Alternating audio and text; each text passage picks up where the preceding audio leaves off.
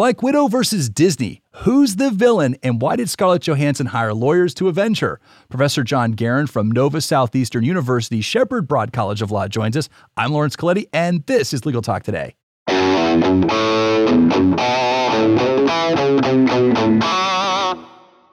Welcome back, listeners. Thank you for tuning in. We have a fun episode for you today. But first, we need to thank our sponsor, Nota. Nota is powered by M&T Bank because you went to law school to be a lawyer, not an accountant. Take advantage of Nota, a no-cost IOLTA management tool that helps solo and small law firms track client funds down to the penny. Visit trustnota.com forward slash legal to learn more. And that's Nota spelled N-O-T-A. And remember, terms and conditions may apply. All right, let's say hello to our guest, Professor Jon Garon from the Nova Southeastern University Shepard Broad College of Law. Welcome to the show, sir. Thank you very much. I'm happy to be here. Thank you so much for joining us. Professor, just uh, kind of opening up here to establish the, the bona fides. You know, you're a professor of law, obviously, but you're also an author on the topic that we're going to be talking about today. So tell us a little bit about your work. So, I have been teaching entertainment law, intellectual property, First Amendment related courses since the early 90s. Uh, I publish a casebook, Entertainment Law and Practice, and I also publish a book for filmmakers, the Independent Filmmakers Law and Business Guide, uh, which is in its third edition, and that just came out uh, earlier this month. And you're also pretty actively on LinkedIn, as I discovered, because I saw your article out there. I reached right out to you, and I think within just a few minutes, you uh, you wrote me back saying, "Hey, I'd love to talk with you about this on there." So thank you so much for doing that. I'm happy to do it. Right, well, let's start just like with your students there, Professor. Let's start with just the quick facts of this case that surround uh, this this uh, Black Widow case against uh, Disney here that we're going to be talking about with Scarlett Johansson. So just give us the quick facts, minute or less. Sure. So in 2017, Scarlett Johansson entered an agreement with Marvel to produce what became the Black Widow movie. As most people know, this is part of the Marvel Cinematic Universe. There are uh, close to a dozen movies that have been made, and this movie was her starring feature that uniquely featured uh, her Black Widow character as the lead in the film. 2019, the film was made. Marvel was very happy with the film, but of course, in that time, then the pandemic hit, the theaters were shuttered. And as a result, Disney, who's the owner, exclusive parent of Marvel, uh, decided to put out the film not only theatrically, but also to release it day and date with its Disney Plus streaming service on its premier tier. And Johansson has made the claim that as a result of having it go out on the Disney Plus platform as well as in theaters, it has substantially reduced the box office, and that has cost her tens of millions of dollars. Okay, just a quick follow up on the parties. I found this pretty interesting. You know, uh, although we do uh, media here and uh, we do podcasting, you know, sort of these the inside baseball to some of these contracts. Now, Periwinkle Entertainment is a loan out company that basically hires out uh, uh, Scarlett Johansson's acting services. So, tell us what that means. This loan out company. What is this concept? Yeah, loan out companies are very commonly used in the entertainment industry, and they're done for a couple different reasons. First, they allow the performer to balance out their income, which may come in you know occasional movies uh, that are spaced apart which has tax consequences. By having a loan out company the loan out company can pay a regular salary to its employees and the income it receives as business income can then be averaged. So it has some tax advantages. Like any corporation, it also has some limited liability advantages to help protect the individual from being dragged into court for things that she does in her professional role. So it's very common that loan out companies are used. Now, Marvel was the original party to suit, and obviously owned by Disney. Why not name Marvel in this lawsuit anyway? It's a very interesting structure to the litigation. They are not actually suing for breach of contract. They're suing instead for claims of interference with contract, tortious interference, that sort of thing, rather than bringing the breach of contract claim directly against Marvel. And likely that is a strategy to overcome the arbitration clause and other restrictions in the agreement by converting this into a tort case rather than treating it as a contract case. All right, now I want to explain why Scarlett Johansson lost tens of millions of dollars here. So if you could just kind of take us through the mechanics here.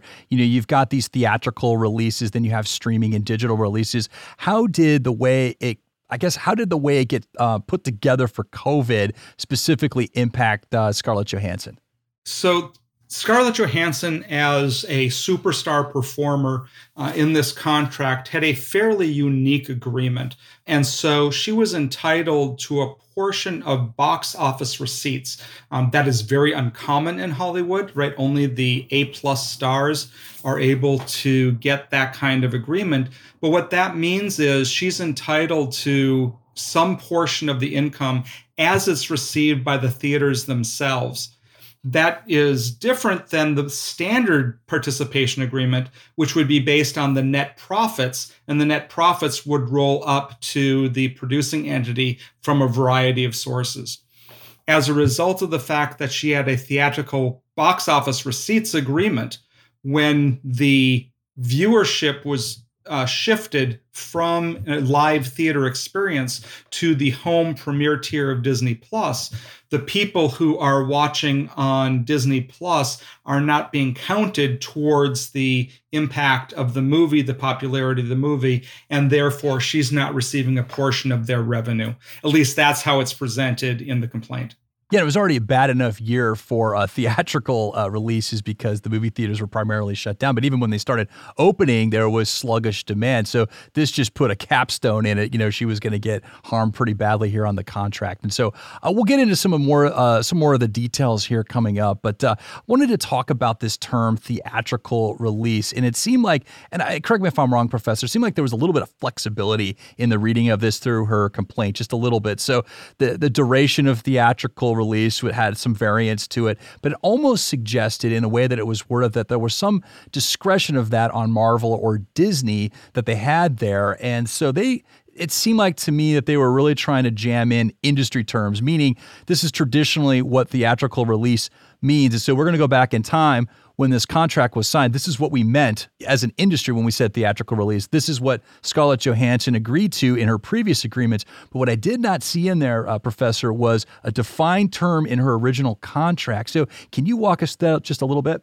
Sure. So for you know for those uh, listeners who remember their contracts class from law school, they re- may remember the Frigaliment case that talked about what is a chicken, and we teach students how to interpret the word chicken, even though the parties in the contract think they know what it is, they might have a different understanding of it.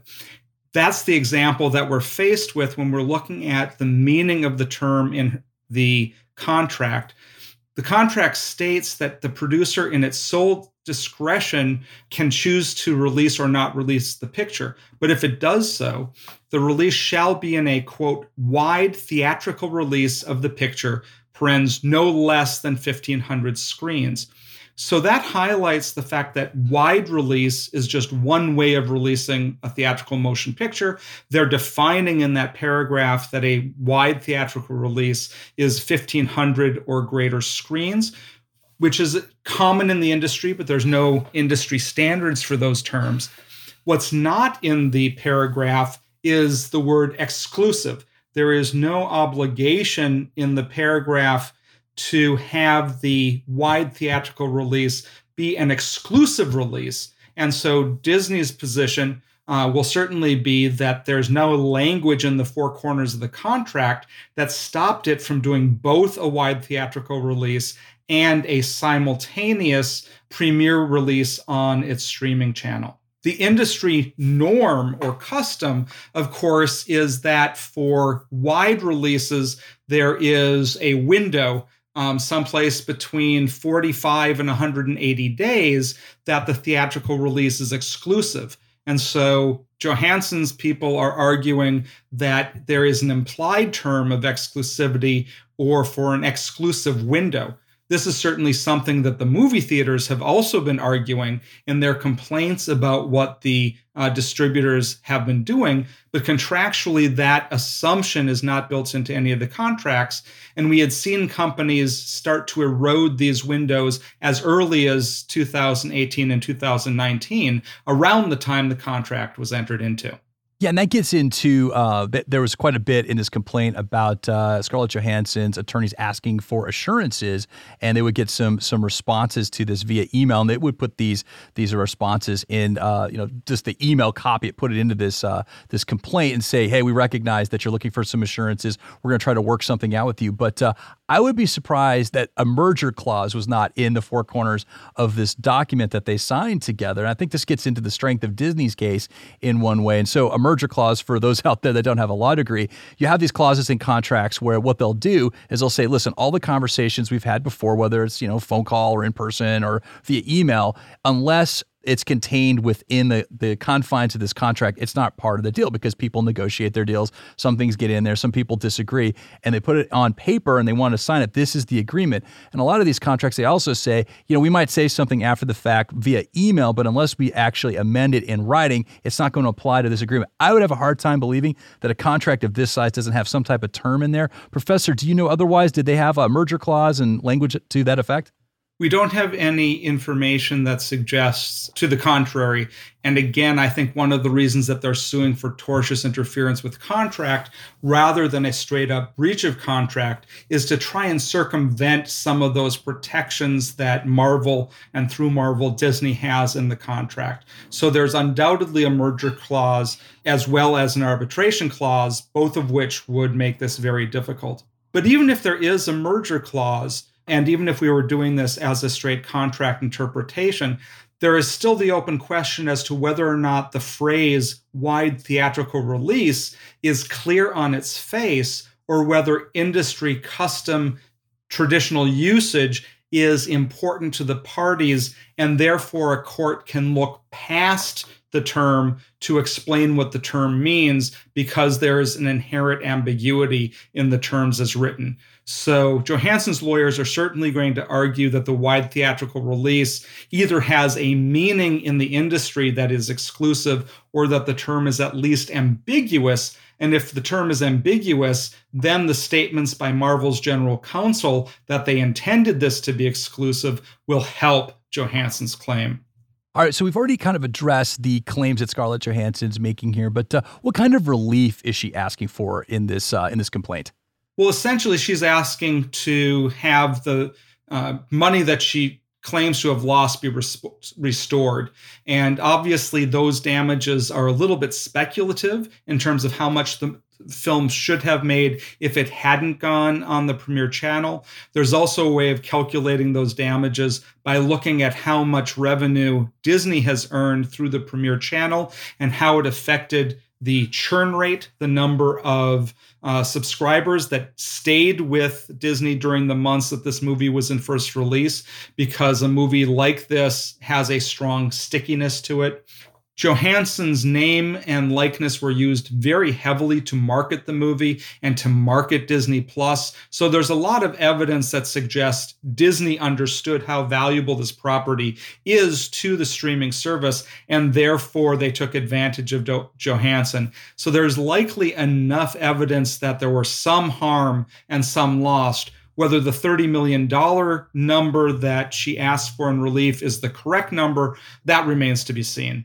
Yeah, I'm going to give her some props for performing her contract, even though there was a dispute here on the compensation. I mean, she went out there in good faith, you know, put her image out there. She went to these promotional events and did her part to promote Black Widow, even though there's a pretty substantial disagreement here in compensation. So, Professor, what do you think? I mean, uh, predictions hat time. You know, who wins this case? How strong is Scarlett Johansson's claim here? Well, I think it's very important to understand that she's in a fairly unique position within the motion picture industry. Her contract and the statements that were made by Marvel's general counsel made it very clear that this movie was supposed to be treated very much like one of the premier Marvel movies and be supported with the same kind of wide release that Black Panther or Captain Marvel received. And so the fact that they chose to release this at this time of year when Disney is moving back to a theatrical only platform for movies this fall strongly suggests that she has a claim. And so I think that there is a good chance that she will receive compensation. At the same time, I think this is truly a breach of contract case. I don't know that the tortious interference of a parent with his wholly owned subsidiary when the parent is the distributing agent for the subsidiary makes a lot of sense. So, my expectation, if I were to bet on this, is that it will be kicked into arbitration, but that she, in fact, will do very well once the arbitrator gets a hold of it.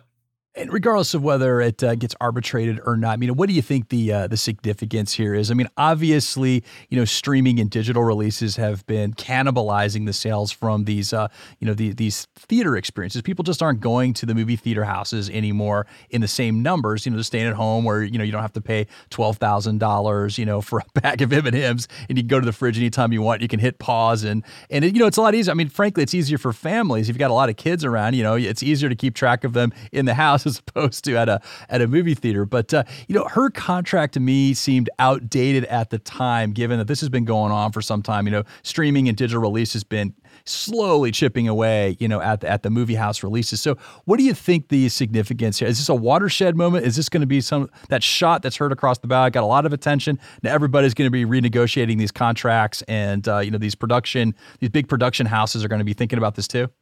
It is definitely a shot across the bow, but I think in a way slightly different than the arts community hopes for.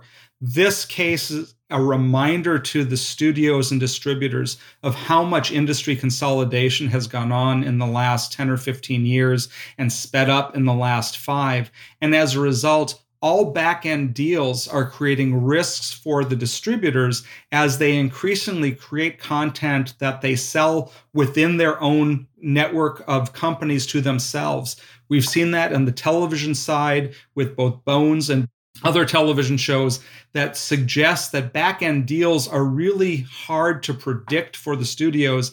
And so I think we're going to see a lot less money being placed on the back end, even for superstar deals, and a different structure going forward so that the complaints that movies no longer are available to the stars for their back end participation, that those claims just go away. We're seeing that in television today, and I think that this lawsuit will really drive down the back end deals for films as well. Well, Professor, I really enjoyed our conversation. Thank you so much for joining us today. My pleasure. Pleasure to be here. And thank you, listeners, for tuning in. We value the time you invest with us. We hope you enjoyed today's episode. Also, one more thank you to our sponsor, Nota. You can find them at trustnota.com forward slash legal. And that's Nota spelled N O T A. Thank you so much, Nota, for supporting the show. And last but never least, thank you to our team, producer Molly McDonough and our LTN audio crew. They do a marvelous job every time they're called. This has been Legal Talk Today. I'm Lawrence Colletti. Have a great day, everybody.